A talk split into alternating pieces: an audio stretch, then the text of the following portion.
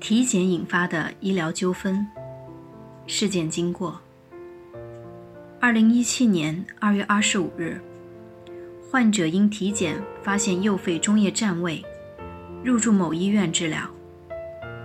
医院对患者进行了手术治疗，术后于同年的三月十五日出院。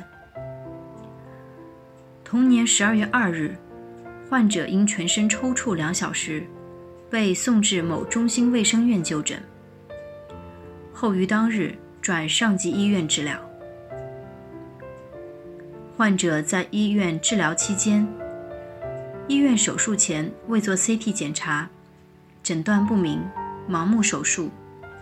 术后医师观察不及时，出现异常情况未能及时处理，并且手术前和患者沟通不畅。未告诉患者出现异常病情治疗措施，沟通太简单，延误治疗。医院观点：省医学会所做的医疗事故技术鉴定的结论客观公正，程序合法，答辩人予以认可。认为医疗损害责任纠纷区别于交通事故等一般类型的侵权案件。医院应按百分之二十到百分之三十的比例承担赔偿责任。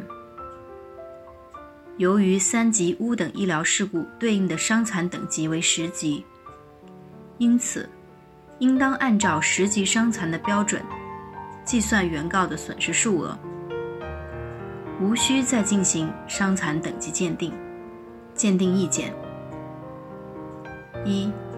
经省医学会医疗事故技术鉴定，认定本病例属于三级污等医疗事故，一方承担次要以上、主要以下责任。